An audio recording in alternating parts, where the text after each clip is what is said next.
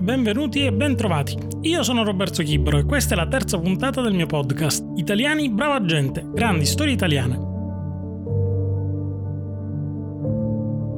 Dopo una lunga pausa torniamo con una delle storie italiane più incredibili degli ultimi cinquanta anni. Sì, perché questa che sto per raccontarvi è una storia di grandi avventure, ma è anche una storia di coraggio e abnegazione, dove ci si emoziona, si piange, si ride. È anche una storia che fa viaggiare nel tempo come in un romanzo, dove basta concentrarsi un poco per vedere un'Italia del passato, di cui esistono ancora i principi, ma che oggi non ha più quella disincantata innocenza di cui forse avrete sentito solo parlare. Siamo alla fine degli anni settanta, esattamente è l'aprile del millenovecentosettantanove. La tivù a colori è arrivata da appena due anni. Se sei fuori casa, per telefonare devi usare un gettone. In estate puoi comprare il cornetto Algida o il cremino. E Sandro Pertini è stato eletto presidente della Repubblica da appena un anno. Lontano, nel sud-est asiatico, praticamente all'altro capo del mondo, c'è una nazione, il Vietnam, che ha visto un conflitto spaventoso e durissimo. Un conflitto che ha riunificato le due metà del paese e che ha lasciato sul campo, tra civili, militari e vittime collaterali delle diverse operazioni nei paesi limitrofi, oltre tre milioni e cinquecentomila morti. Ha vinto il nord, governato da un regime comunista, duro e puro come si diceva una volta. Chi vince però non ha in simpatia i propri fratelli del sud, considerati decadenti, controrivoluzionari, alleati del grande Satana occidentale. Sono anni di furore ideologico quelli, e così partono prima gli espropri, poi le epurazioni, le esecuzioni sommarie, gli stupri, le torture, i campi di rieducazione. Sopravvivere in quell'inferno è quasi impossibile e tutti coloro che possono tentano la fuga per evitare un destino che, in certi casi, è peggiore della morte. Negli anni seguenti, alla fine del conflitto, provarono a fuggire quasi due milioni di persone, tutti via mare e su imbarcazioni di fortuna. Ha così inizio il dramma dei Boat People, sfruttati, vittime di pirati che ne abusano e li prendono come trofei o schiavi, e persino depredati dai governi confinanti che prima li accolgono e poi li respingono come se si trattasse di cose e non di persone. Di questi, circa duecentomila troveranno la morte sul fondo dell'oceano, mentre molti saranno salvati dalle navi di passaggio che li incrociano sulle proprie rotte in una sorta di diaspora marina di un popolo.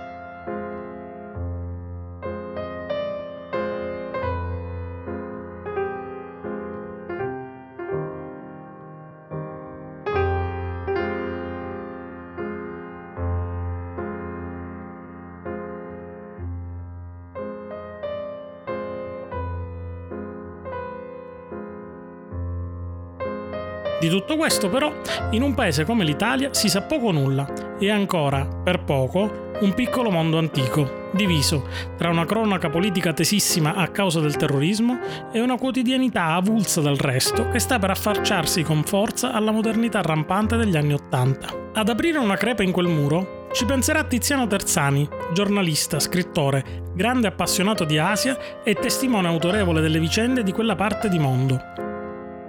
Pubblica una serie di reportage dall'Estremo Oriente, dove vede in prima persona la tragedia dei campi di rieducazione e delle sovraffollate barche di profughi, che ancorate al largo delle coste cinesi e filippine non vengono autorizzate allo sbarco.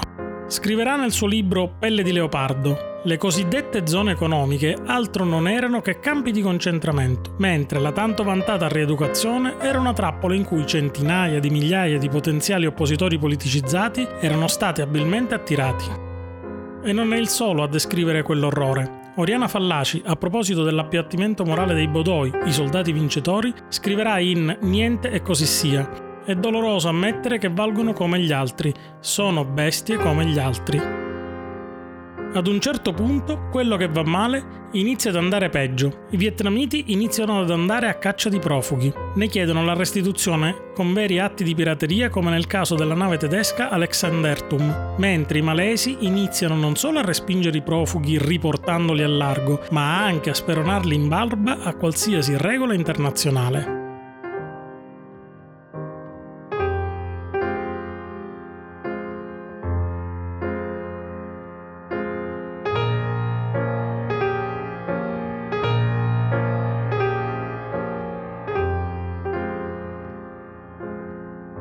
L'Italia decide quindi di intervenire per quanto sia possibile. Pertini, venuto a conoscenza della situazione, ha informato che la conferenza internazionale sui profughi vietnamiti di Ginevra non porterà a nulla, da ordine diretto ad Andreotti e Ruffini di lanciare una missione di soccorso per salvare quanti più profughi possibile.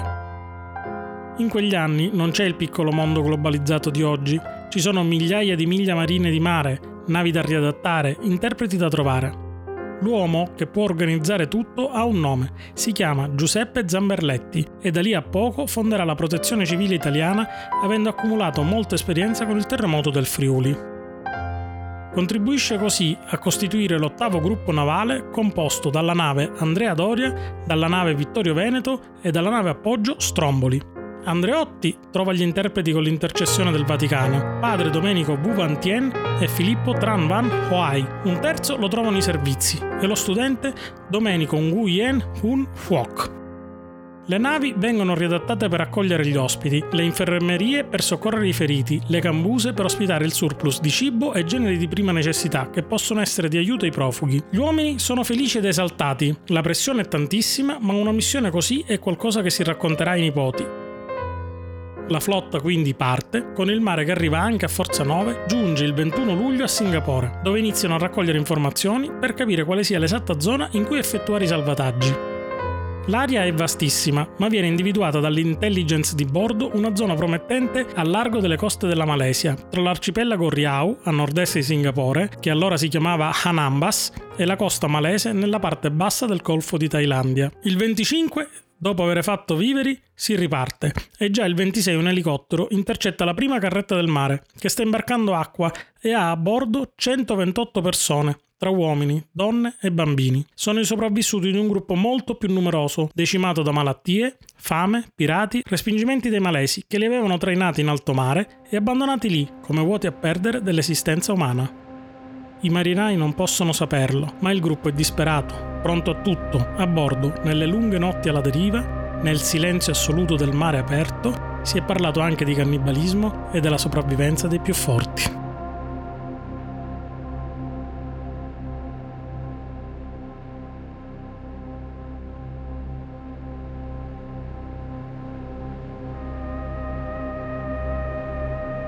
Viene calata una lancia, l'oceano è arrabbiato e a bordo c'è emozione prima, quando si sa di andare a salvare vite umane, e commozione poi, quando vedono le condizioni disperate dei sopravvissuti. Abbordano la barca e l'interprete legge un testo. Le navi vicino a voi sono della Marina Militare Italiana e sono venute per aiutarvi. Se volete potete imbarcarvi sulle navi italiane come rifugiati politici ed essere trasportati in Italia. Attenzione, le navi vi porteranno in Italia, ma non possono portarvi in altre nazioni e non possono rimorchiare le vostre barche. Se non volete imbarcarvi sulle navi italiane, potrete ricevere subito cibo, acqua e assistenza medica. Dite cosa volete fare e di cosa avete bisogno.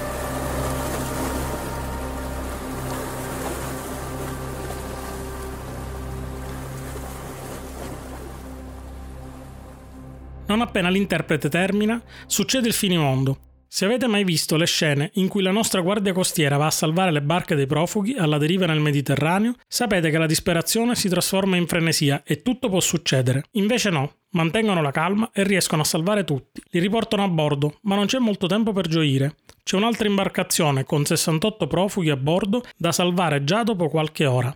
Stessa scena, stesso copione, anche in questo caso con un lieto fine. Ma non finisce qui, perché il mare continua a essere pieno di esseri umani in cerca solo di aiuto. Sono esattamente come noi, sono noi. Sono solo seduti dal lato sbagliato rispetto alla fortuna. Il trentuno luglio vengono intercettate altre quattro imbarcazioni in mano ai malesi. Sono trecentodiciannove anime salvate da un destino sconosciuto, ma di certo non benevolo. L'indomani è il turno di altri centonovantaquattro sopravvissuti a pirati, malesi, fame, affondamenti. In totale siamo a novecentosette persone salvate, novecentosette abbracci, pianti disperati, ma anche novecentosette urli di felicità.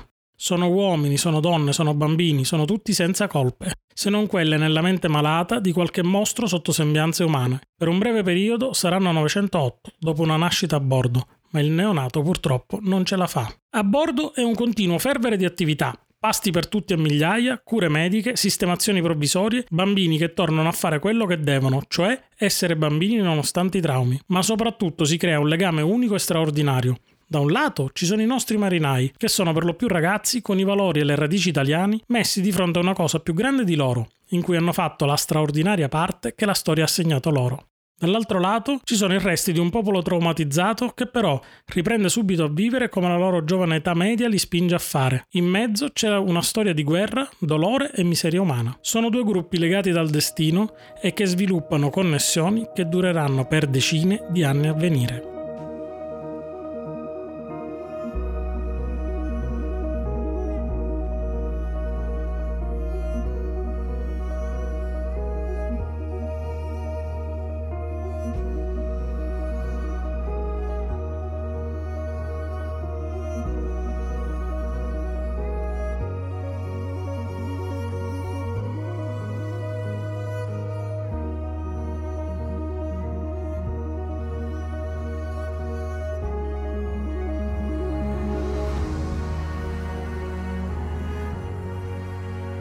Per parlarci di tutto questo è con noi Nicolò Zuliani, giornalista di Termometro Politico, scrittore e scopritore di questa grande storia tutta italiana. Buongiorno Nicolò. Buongiorno a tutti. Allora, intanto benvenuto e grazie per aver accettato il mio invito. È una storia veramente incredibile che andava sicuramente raccontata e, e tu da giornalista non solo l'hai magistralmente raccontata su Termometro Politico, ma so che hai anche scritto un libro sull'intera vicenda. Sì, è la versione romanzata del, della storia, perché naturalmente c'erano dei punti vuoti e secondo me valeva la pena riempirli. Senti, come hai scoperto la storia e soprattutto che emozione hai provato quando l'hai letta per la prima volta?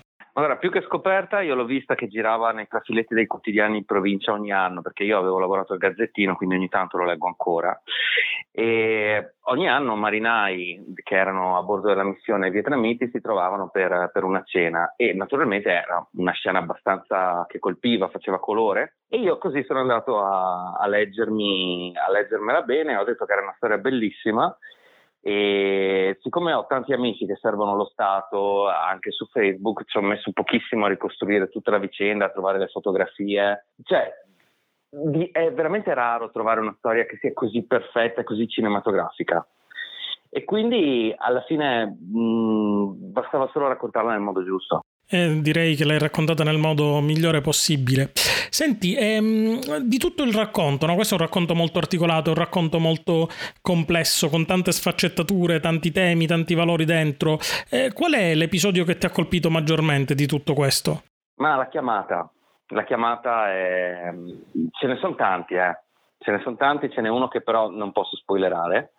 Okay. Però secondo me la, la cosa più impressionante è la chiamata, perché credo che sia emblematica, è lì che ho scoperto di avere un protagonista. L'idea di, eh, di questo ragazzino che in sette secondi decide di, eh, di cambiare la propria vita e contemporaneamente di salvarne altre, di partecipare a salvarne altre, in sette secondi mentre, mentre era all'università e arrivano i carabinieri a prenderlo.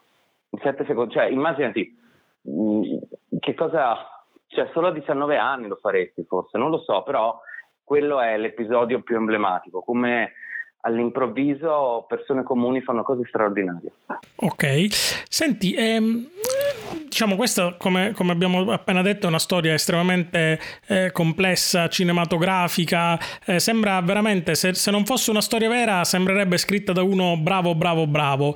Eh, tu hai... Sì, è l'Italia di Monicelli. È l'Ita- eh. Beh, esattamente, è l'Italia di Monicelli, mi sembra un, eh, un paragone super azzeccato. Mi chiedo, dopo aver pubblicato questa storia cos'è successo? Uh, un casino. Cioè?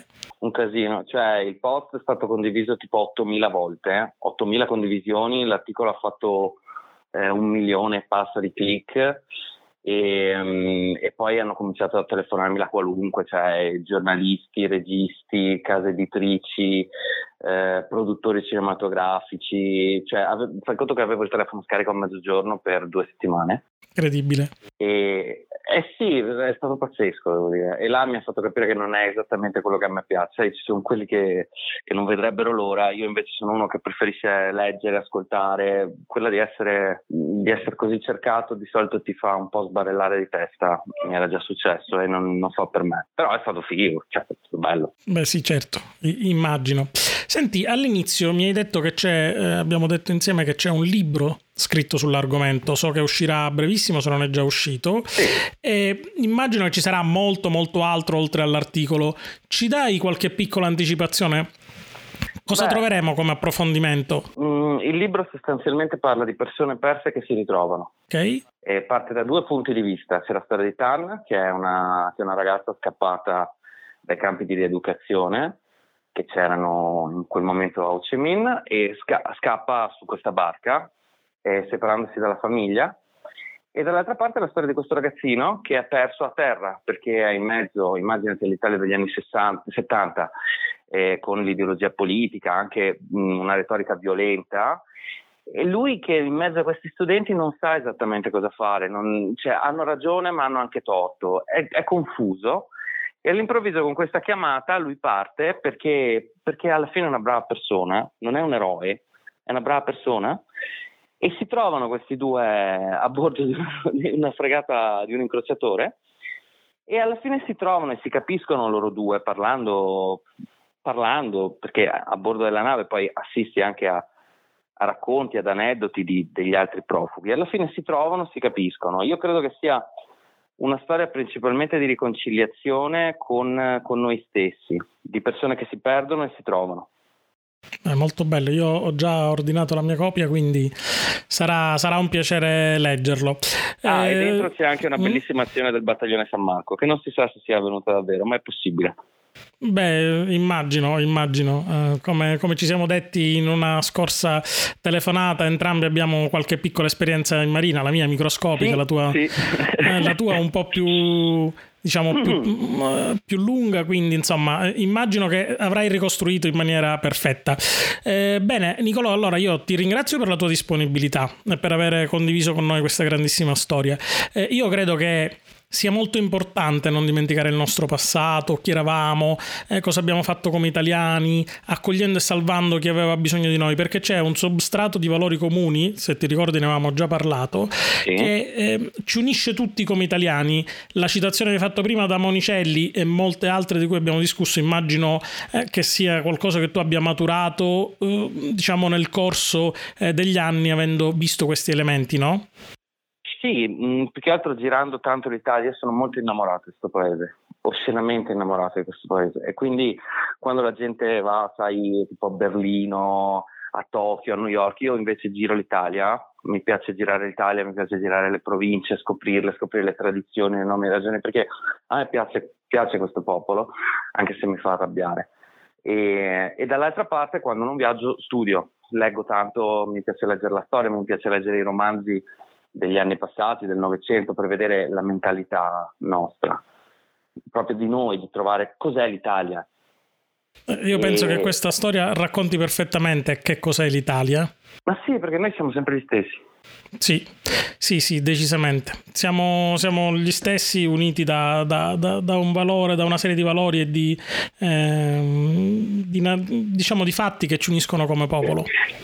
Sì, guarda, io mi sto leggendo adesso di recente Gli anni della fame di Caterina Percoto, che è un'autrice eh, friulana, che racconta proprio quando veramente facevamo la fame, e vedi che i ragionamenti, eh, i trucchetti, le battute, le ironie, nonostante fosse una condizione di vita completamente, diametralmente opposta a quella di oggi, cioè la fame vera, eravamo sempre noi.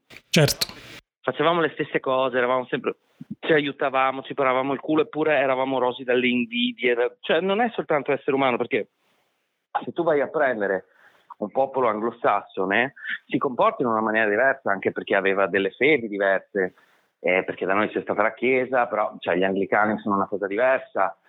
Mm, il nostro è un popolo talmente sfaccettato, talmente variegato, eppure sempre uguale, e la nostra identità è sempre... è invincibile, proprio perché viene da centinaia e centinaia di altre identità che nel corso della storia hanno attraversato la nostra penisola e volevano suonarci e sono stati suonati, nel senso che alla fine li abbiamo sedotti e sono loro che sono diventati parte di noi, noi esatto, non loro. Sì, sì, sì, e questa è un'identità grossa. Quindi chi parla di minaccia identitaria è uno che non sa niente della... Eh, di un popolo, del nostro paese, sì, del nostro popolo, è una persona che non sa niente del proprio popolo, è una persona molto insicura e molto spaventata. Io ti ringrazio, questa considerazione è bellissima, mi piace tantissimo e credo che sia l'essenza eh, di quello che voglio raccogliere con, con questi podcast, raccontando le, le storie di grandi italiani. Grazie Nicolò, eh, Grazie ci vediamo diciamo in libreria per il tuo libro, speriamo che un giorno... Oggi. Ah, perfetto, perfettamente. Lo trovate in tutte le librerie d'Italia, si chiama Il Colore della Tempesta. Edito da Salani. Perfetto, Salani è un editore che a me piace tantissimo. Va Anche bene, grazie, Nico... grazie Nicolò per il tuo contributo. Grazie a te Roberto. Grazie.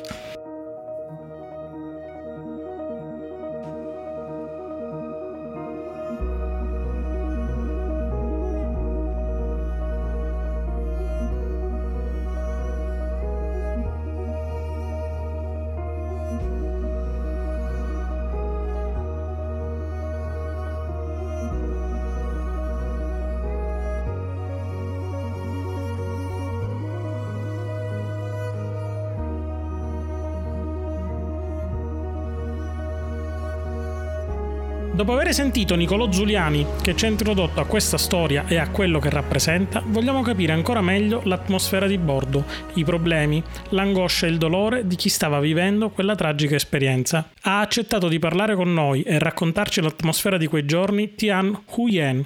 Signora Huyen, grazie per aver accettato il mio invito e benvenuto. Sì, grazie Roberto, mi fa molto piacere essere presente a questa puntata e io spero che ci siano tante persone che ci ascoltino da qui ai prossimi giorni.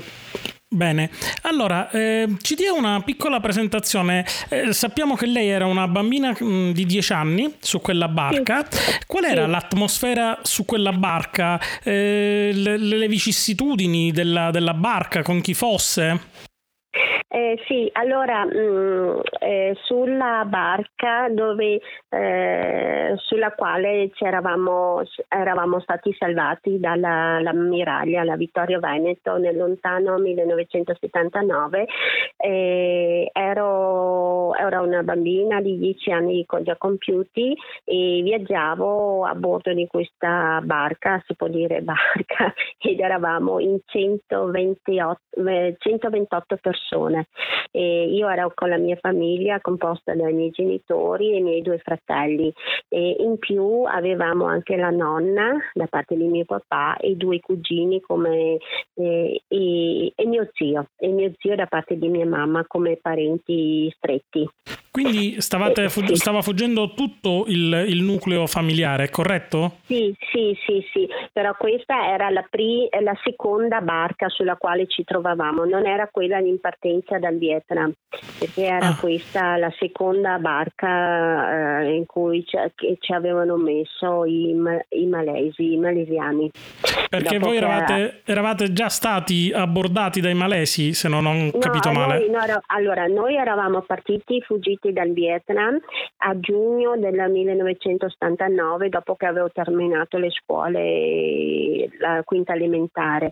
Era stato un fuggi-fuggi di quelli proprio alla chettitella, però avevamo pagato chili di oro al, al proprietario della barca per avere un posto, proprio un posto a sedere piccolissimo eh, su, su una barca e poi anche per eh, far tacere un po' le autorità locali in modo che non ci sparassero addosso, perché potevano anche spararci addosso, mm, ma era una cosa proprio sì.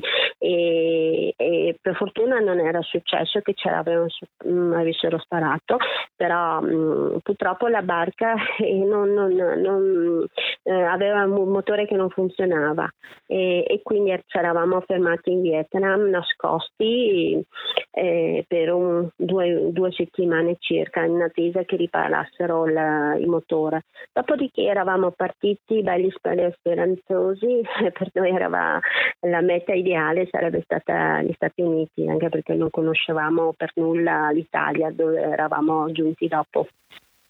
E per farla breve, durante questo viaggio avevamo incontrato um, Il, i pirati thailandesi che ci avevano fatto l'arrembaggio, avevano sequestrato i nostri beni e una ragazza era morta durante l'arrembaggio. E, sì, sì, sì, perché era caduta e, mm-hmm. e quindi eh, sì, anche su questa è una cosa proprio particolare, destino. Erano due ragazze di diciassette anni mh, al, che stavano in piedi alla ringhiera della, della, mh, del barcone do, che era sulla quale, sul quale eravamo noi, quattrocentoquattro persone, ecco, tutti stipati su questo barcone qua, lungo più di venti metri. E queste due ragazze erano fuori che guardavano il mare, e quando c'è stato l'arrembaggio una era caduta giù nel mare e l'altra invece eh, eh, era, era rimasta ferita alla gamba per, per lo scontro, insomma, tra la, la barca dei pirati e la nostra. E non c'erano e, cure mediche? No, no, praticamente io, io avrei sempre pensato in quei casi lì che quella che era caduta giù in mare non si sarebbe salvata, invece è stata fortunata quella che era caduta al mare, perché nel mentre che um, eh, allora si era spezzata la gamba di questa ragazza qui e il sangue attirava i pescicani. Avevamo anche, oltre ai pirati, tutti i pescicani intorno alla, alla nostra barca, e quella che era caduta giù è stata salva- era stata salvata dal suo fidanzato, portata su, e invece quella che era rimasta a bordo ferita poi era morta dissanguata. Terribile. Ecco, un po'. Sì, sì. E noi, io e mio fratello, eravamo proprio attaccati a questa vicina vicina a questa, um, questa ragazza che poi era morta. Quindi, quindi è stato un caso che voi vi siate salvati? Sì, sì, sì. Quindi no, ma noi nella, nella confusione dell'arrembaggio ci eravamo divisi, noi bambini, io e mio fratello, con, con la mamma e con, con il resto della famiglia. Noi eravamo due bambini in mezzo a questa confusione vicino a questa ragazza che si, che si lamentava perché eh, il sangue, cioè, era proprio, si era spezzata la gamba.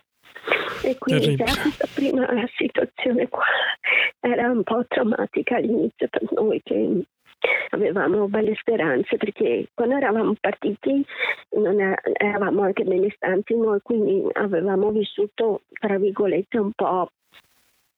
Non avevate speranza, naggio, però avevamo sì avevamo di che nutrici, anche se poi erano venuti i comunisti, comunque e qualcosa era rimasto in precedenza e si poteva, cioè non viveva, vivevamo distinti, anche perché non si okay. poteva pagare chili di oro per fuggire dal governo, eh, altrimenti insomma, e, e quindi vedere quelle situazioni lì, questa ragazza qui che si lamentava eh, con, la, con la ferita alla gamba. I me- c'erano anche i medici a bordo, le infermiere, però non avevano fatto nulla perché non, non c'era nulla da fare. Le, sì, sì, e poi erano venuti anche i familiari, ma tutti l'avevano lasciata andare, abbandonata a se stessa. Io e mio fratello, mi ricordo benissimo, proprio mi è rimasta gente eh, per fare un po' alleviare la sofferenza di questa povera ragazza, per quello che ho ancora l'immagine di questa prima, diciamo, puntata della barca, e facevamo un po' di schiacciavamo via i moscerini dalla ferita. All'inizio del viaggio eravate oltre quattrocento, eh, ma quando quattrocentoquattro siete stati... persone. quattrocentoquattro, sì. Ma quando siete sì. stati salvati eravate centosessantotto? Eh, no, centoventotto. centoventotto? Era sì, sì. E, mh, e noi eh, praticamente quando eravamo approdati in Malesia, dopo che eravamo stati attaccati da, dai pirati thailandesi che ci avevano trascinato eh, per farci un piacere fino al primo isolotto della Malesia, ci avevano lasciato lì, però nel mentre c'erano stati altri pirati che, eh, che sparavano addosso a noi perché anche loro volevano il loro bottino, quindi c'è stato tutto un, sì, un problema iniziale. Quindi volevo ricostruire un po' la, la, certo. l'atmosfera che si viveva all'inizio, insomma, non era, non erano fiori, rose e fiori come si pensava all'inizio.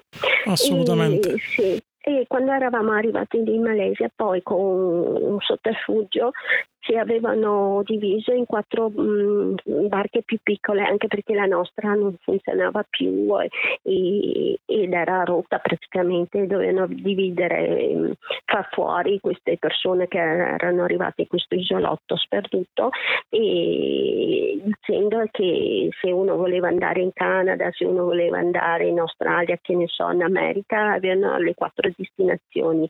Noi avevamo scelto il Canada e ci eravamo trovati con il resto degli altri della barca e eravamo i, stati centoventotto, i primi centoventotto vietnamiti boat people salvati dalla nave Vittorio Veneto. Come uh, com'è stato questo salvataggio? Se lo ricorda? Sì. Sì, sì, allora prima del salvataggio volevo dire anche dell'atmosfera della seconda certo. barca. Era stato ancora peggio perché dopo che eravamo stati, come si dice, trainati dai malesi e portati in mezzo al mare, questi qua avevano detto a noi che poi sarebbe arrivata una nave per portarci a bordo e portarci in, in Canada, e che non era vero perché in, in mezzo al mare ci avevano abbandonato a, a noi stessi, e tagliando la corda. Terribile. Loro erano scappati e noi che... eravamo proprio alla deriva perché non c'era nessun motore a bordo, e poi la barca poi in baracqua e Ter- terribile. E poi i viveri, se non avevamo portato viveri con noi perché avevamo pensato che saremmo stati salvati subito, presi subito dalla nave dei, dei canadesi. Certo. E nessuno aveva, e anche perché lì non è che avevi tanto che ti avanzava del mangiare, quindi non avevamo portato quasi nulla con noi a bordo, e in mezzo a quella situazione lì era stata ancora più drammatica perché mh, perché a un certo punto, visto che non c'era nulla da mangiare, qualcuno sarà pensato anche di di arrivare a, a cannibalismo, cioè di, di uccidere alcuni, i più deboli, e cibarsi di questo cibo, di mangiare il loro, certo, il loro corpo, certo. E per poter sopravvivere. Eh, in più, eh, non, non avendo neanche viveri, eh, era stata proprio una cosa molto molto... Cioè, avevamo patito gli stenti, tutti gli stenti, certo. Più la disperazione e più il fatto che qualcuno doveva buttare fuori l'acqua se non volevamo essere sommersi dall'acqua e sprofondare nel mare. E quindi ogni giorno avevamo vissuto così quasi undici giorni in mezzo al mare. Ecco, questa era l'atmosfera. Io tutti questi ricordi li ho sempre con me e ogni volta che ne parlo è come riaprire una ferita che anche se si è rimarginata, però rimane sempre una, una rimangono sicuramente le, le cicatrici emotive di qualcosa di, sì. di così grande che io non riesco. Sì, praticamente io avevo dieci anni e, ed ero purtroppo troppo consapevole di quello che mi accadeva intorno. Certo. Sono stata spensierata e, e ignorante di nulla, forse non avrei sofferto così tanto, invece ero ben consapevole di quello che accadeva in giro, per quello che tutto quello che ricordo me lo porto via da più, da più di quaranta anni, sempre impresso nella mente. Sono, sono, sono cicatrici che, che restano e, e, e non c'è nulla che realmente si possa, si possa dire per commentare una, una barbarie dell'uomo sull'uomo tale. Non ha, è una roba, diciamo, è una roba diciamo senza senso e senza alcun significato di, di, di essere così eh, cattivi nei confronti, così malvagi nei confronti del, de, dell'essere umano prossimo eh, che, che, che c'è. Comunque, se, um, mi ricordo di una cosa, almeno nella disperazione, una cosa positiva di cui sono sempre orgogliosa di me stessa, è che se anche se avevo neanche undici anni, perché ne avevo undici anni e mezzo, e um, ogni cosa che succedeva io non, non la prendevo come una disperazione da, da farmi... da Cioè, il pessimismo regnava intorno, però non in me stessa, perché io avevo sempre una bella speranza. Io pregavo in Dio e, e speravo sempre che un domani, un domani, il domani, il giorno successivo sarei stata salvata. Perché Questo... io mi... Questo le fa sicuramente grande, grande onore di riuscire alla sua età, perché aveva comunque dieci anni.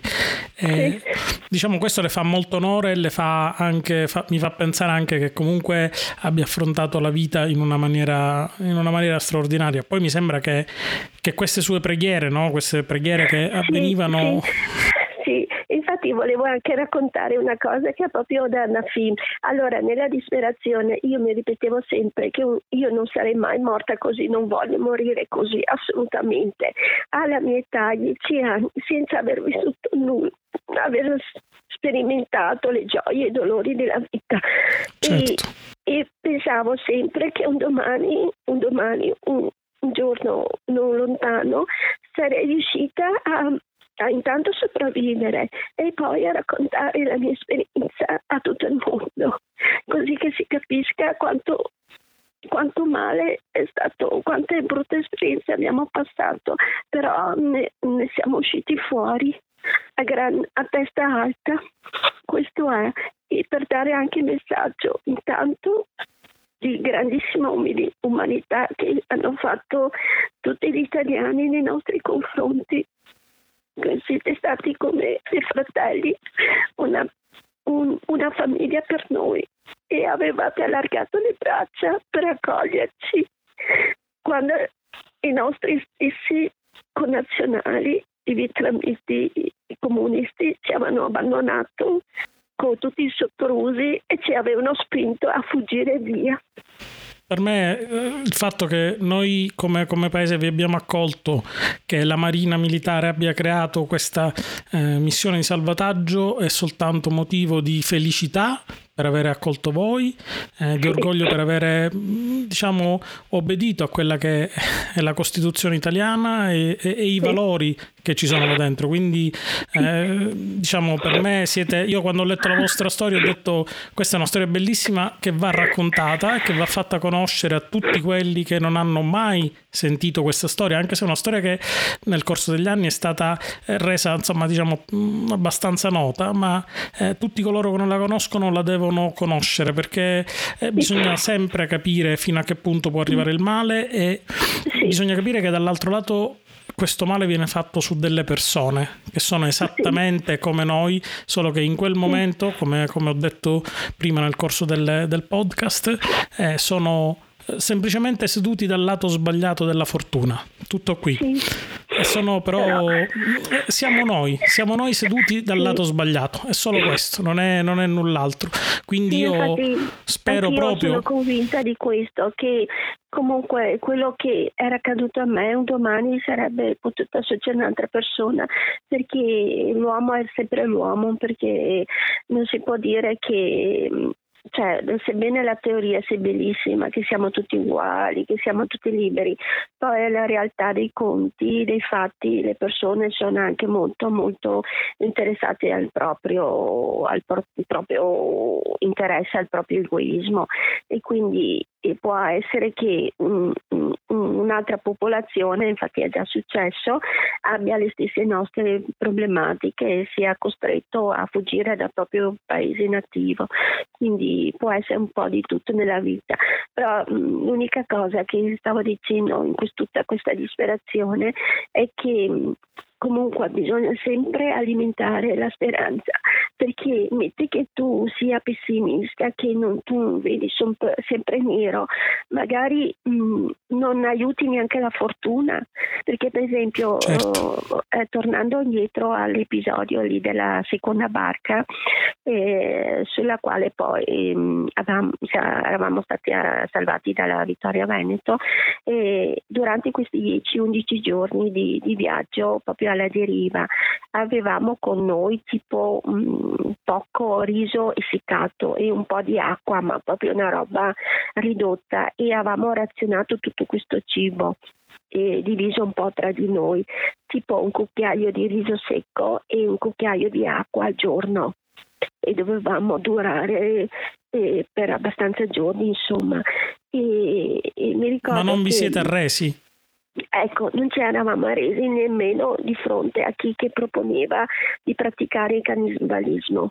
Non ci eravamo arresi e, e, e avevamo fatto fronte unito, anche se insomma non eravamo, eravamo un po' divisi a bordo, un po' di anziani, un po' di giovani, un po' di bambini e un po' di adulti, tipo papà e mamma, insomma dell'età dei miei genitori. Certo. E un po' un variegata composizione insomma sopra la barca, però eh, non ci eravamo atti, eh, arresi mai, e forse questo dico ha aiutato la fortuna, perché nel bel mezzo della, del mare, in tutta questa situazione così brutta, eh, dopo dieci undici giorni di navigazione alla deriva, con l'acqua che veniva dentro, in, in, nella barca, e noi che la buttavamo fuori, eh, avevamo visto a un certo punto sul cielo eh, una, una, un uccello bianco, adesso non so se era un gabbiano, un uccello di mare, insomma, che si era proprio bianco di colore, che, si era, eh, a, eh, che era volato sopra e poi a un certo punto si era posato sopra la nostra bandiera di S O S.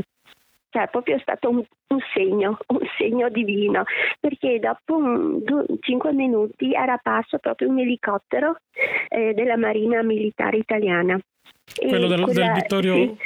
Sì, della Vittorio Veneto, esatto. Sì, sì, è mandato proprio in avvistamento, perché anche loro erano partiti eh, tipo, non so se giugno, mh, molto presto anche loro, ma non avevano ris- incontrato nessuno per strada, cioè per poter salvare, sì, quando erano andati in missione. E invece con questa cosa dell'elicottero aveva, avevano avvistato noi giù, e allora noi avevamo fatto tutti i segni eh, con le mani per, um, insomma, per essere avvistati ancora di più, e, e da questo era, era nato il fatto che poi era venuta eh, da noi un, è venuto un gommone con sopra un padre missionario vietnamita che stava eh, a Roma, e con altri, altre persone italiane che poi avevano chiesto a noi se volevamo essere salvati oppure se continuavamo per la nostra strada. Ecco, immagino la domanda, la domanda che io dicevo alla mia età già retorica, perché come si fa ad essere eh, cioè continuare a, a percorrere, a navigare, perché la barca non, fun- cioè non c'era motore, non funzionava, noi eravamo proprio ridotti alle spalle, agli estremi, e l'unica cosa era poter essere salvati da, da, un, da una, nave, una nave più grande, insomma. Certo. Senta, eh, com'è stato questo salvataggio e quello che c'è stato dopo il salvataggio, diciamo quando sì, siete arrivati fino a, al vostro arrivo in Italia? Allora, il salvataggio era stato proprio una cosa bellissima. E, ha presente quando, quando tu non pensi più di farcela, arriva l'eroe, gli eroi che proprio ti, ti accolgono. Ecco, come, come in una favola, come in un film, sì, come... Sì, sì, certo. Come proprio quello che... Tutte le mie avventure vissute per il viaggio dal Vietnam fino in Italia proprio si, si può definire come, come una sorta di film, con tutte le scene proprio il rallentatore. Mm, mi ricordo proprio, ce l'ho in mente, che eh, la, la, la nave Vittorio Veneto si era, come si dice, avvicinata più possibile vicino alla nostra. Dopodiché avevano messo una scala molto molto molto lunga fino, fino a bordo della nave Vittorio Veneto, e, e poi il, se gli adulti erano capaci di camminare eh, erano ancora cioè, insomma, in, in forze da poter andare mm. su per la scala e salire a bordo, si arrangiavano, o se no per esempio gli anziani o noi bambini eravamo stati portati, aiutati da, da tutti i marinai che c'erano lì a, ad accoglierci, e quindi è stata una roba proprio come da film. Sì, dopodiché c'erano che, erano, che avevano messo seduti, dopodiché hanno iniziato a fare anche tutte le opere Di, di identificazione. Allora ci hanno fatto, le, i, ci hanno fatto in bagno, e poi noi bambini non avevamo i vestiti, ci hanno dato le loro magliette, della, dei t-shirt lunghissime, avevamo fatto con quello i nostri, i nostri vestiti, e siccome eravamo a bordo da tanto tempo um, in, sulla nave, ci avevano un po' tagliato i capelli, ma tanto, in modo mm-hmm. da eh, fatto una bella doccia di quelli, di quelli come si dice, da sanificare tutto. E poi avevano fatto conosco, conosco la doccia ecco. in marina sì. ecco. eh, però è stato divertente, perché insomma dopo eh, insomma torni a vivere e fai la doccia, insomma sì, ti, ecco, risenti, eh, ti risenti un essere umano, non un sì, profugo sì, salvato esatto. sì, e non proprio un sì, Chiaro. non so neanche come definirmi in quei momenti lì.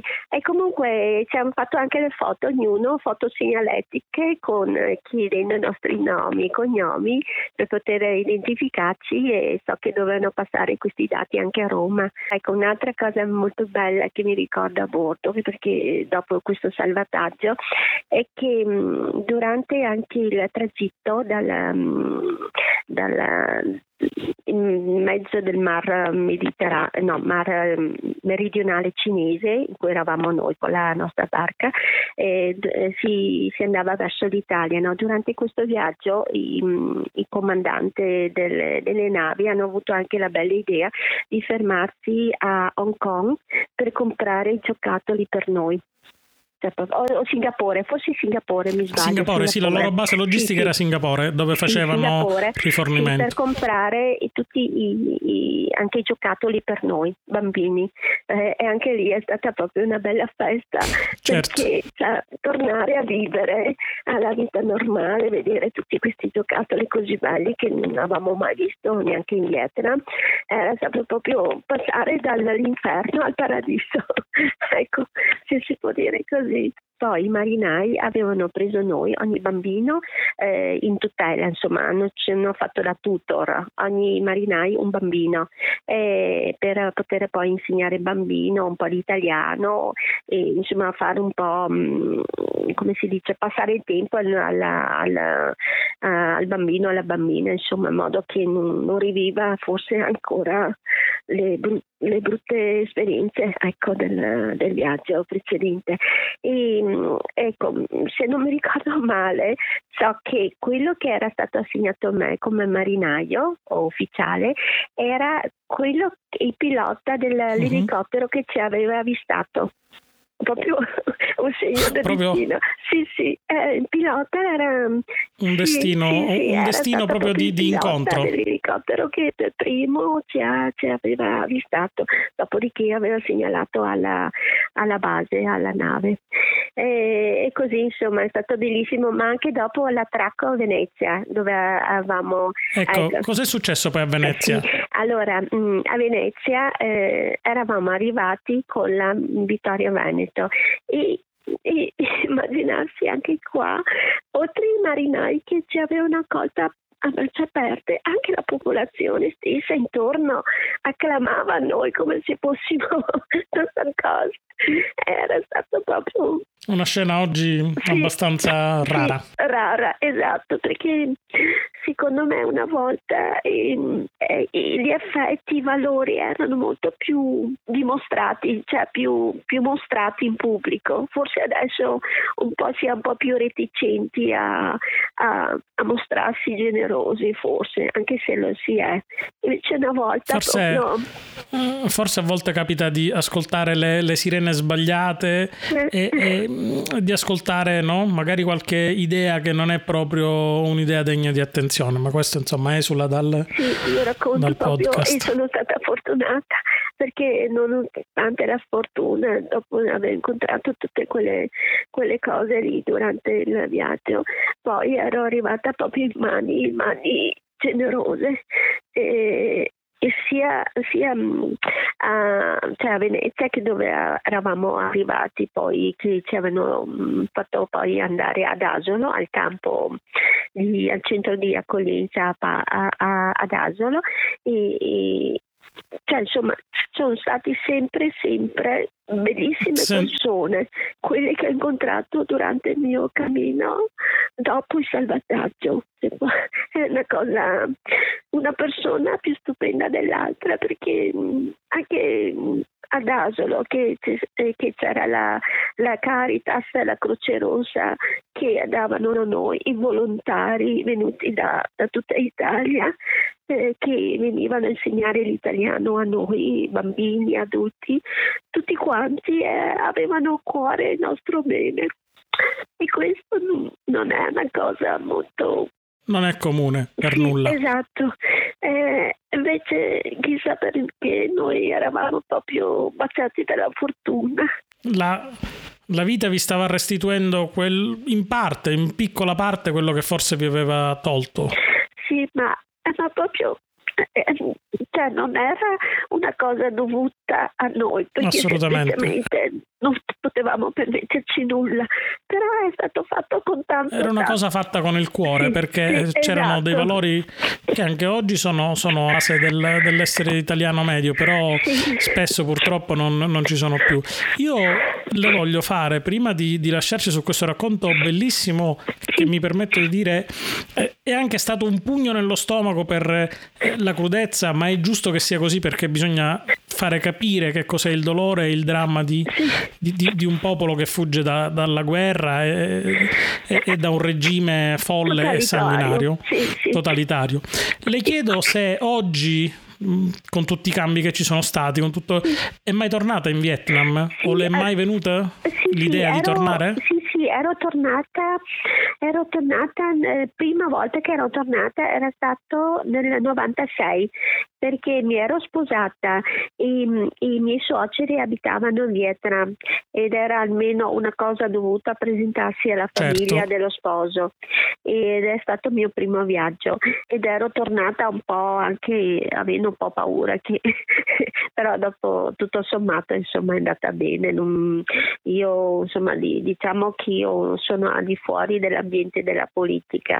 Io le auguro, le auguro sempre di, di essere sì. eh, insomma al cento per cento della, della felicità ovunque, ovunque le vada. Io Grazie, non posso, non posso che ringraziarla per questa eh, testimonianza durissima.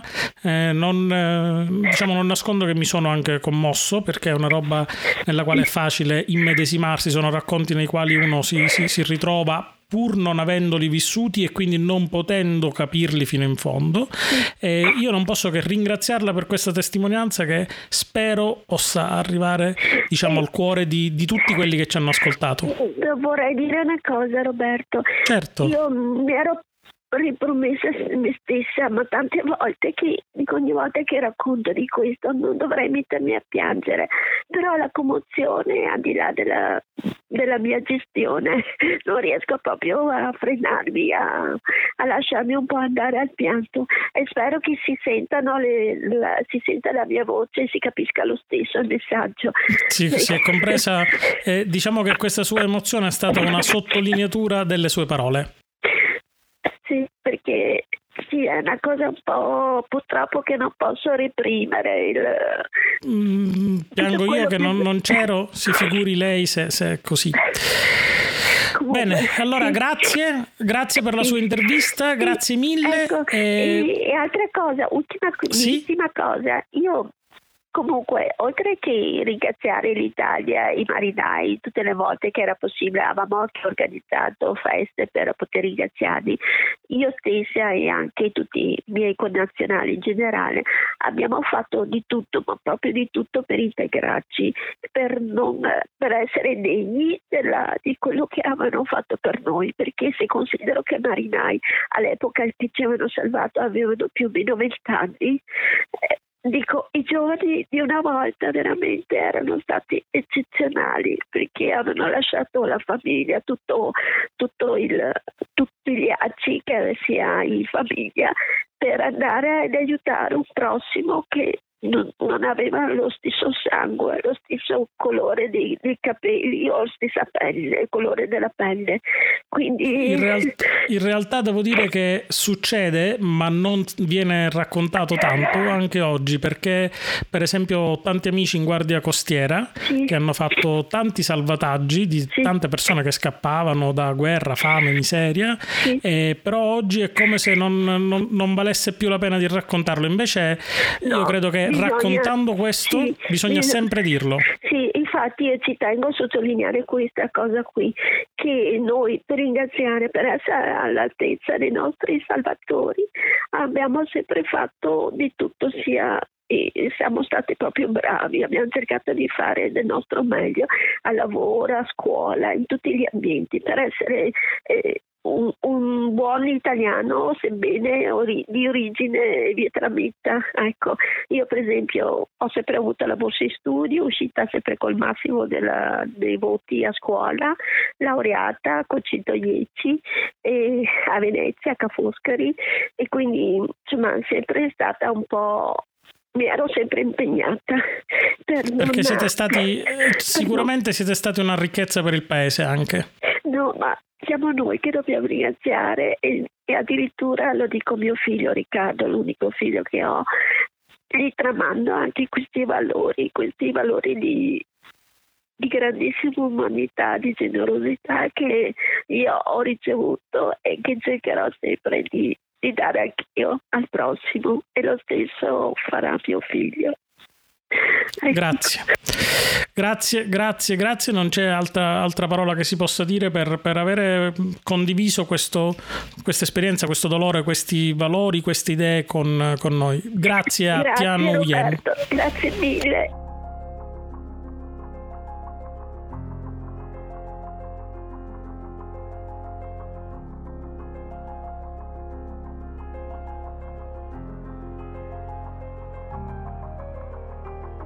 E poi? Cos'è successo poi? Che fine hanno fatto quei profughi arrivati in Italia tra festa e gioia? Ce l'ha raccontato uno dei protagonisti di questa vicenda. L'integrazione, per quanto sempre un processo complesso, è avvenuto in maniera lineare, permettendo di dare nuova vita a tutti coloro che volevano rimanere in Italia e che oggi sono alla seconda o terza generazione. Anzi, si è creata una grande comunità che ci ha arricchiti tutti come paese, lo abbiamo sentito. Abbiamo capito qual era lo sforzo di questi profughi di integrazione e che cosa hanno donato al nostro paese. Certo, una missione del genere oggi, a sentire tante voci stonate, sembrerebbe impossibile, ma le parole di Zamberletti, a distanza di molti anni, smentiscono categoricamente quella impossibilità, perché i valori comuni degli esseri umani, che piaccia o meno, sono sempre quelli. Lascio quindi alle sue parole la chiusura della vicenda. Scappavano via mare su barche, zattere, imbarcazioni di fortuna. Naufragavano a migliaia e a migliaia venivano assaliti e uccisi da moderni pirati. Come spesso purtroppo accade, di fronte alle tragedie degli altri, tutti ne parlavano, tutti si commuovevano, ma nessuno faceva niente. Ricordo i visi di quelle persone e di quei bimbi meravigliosi e i loro sguardi di gratitudine quando sbarcarono a Venezia. Mi dissi allora che potevo considerarmi soddisfatto della mia intera esperienza politica per il solo fatto di aver potuto contribuire alla salvezza di quei fratelli asiatici.